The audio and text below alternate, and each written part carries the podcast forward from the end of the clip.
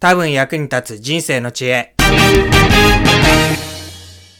中澤信之です。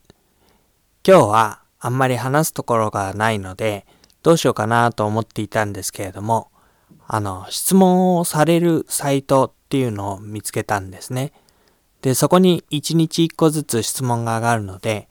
今日の質問に答えてみようと思いました。それは、えっ、ー、と、ask.fm というサイトです。で、そこで、えー、今日の質問というのがあって、今日は、これからお酒がなくても生きていけますか？っていう、そういう質問でした。私はもともとお酒を飲まないので、もちろんこれからお酒がなくても生きていけるという答えになるんです。まあ、えー、そういう意味では何がないと生きていけないのかなと考えさせられました。皆さんだったらどうですか？何がないと生きていけないでしょうか？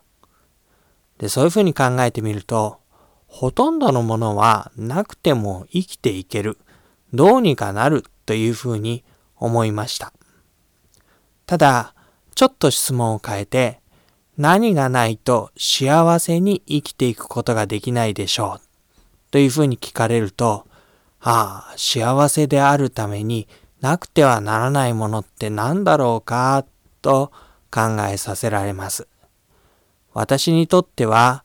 えー、っと、それは多分家族であったり、仲間であったり、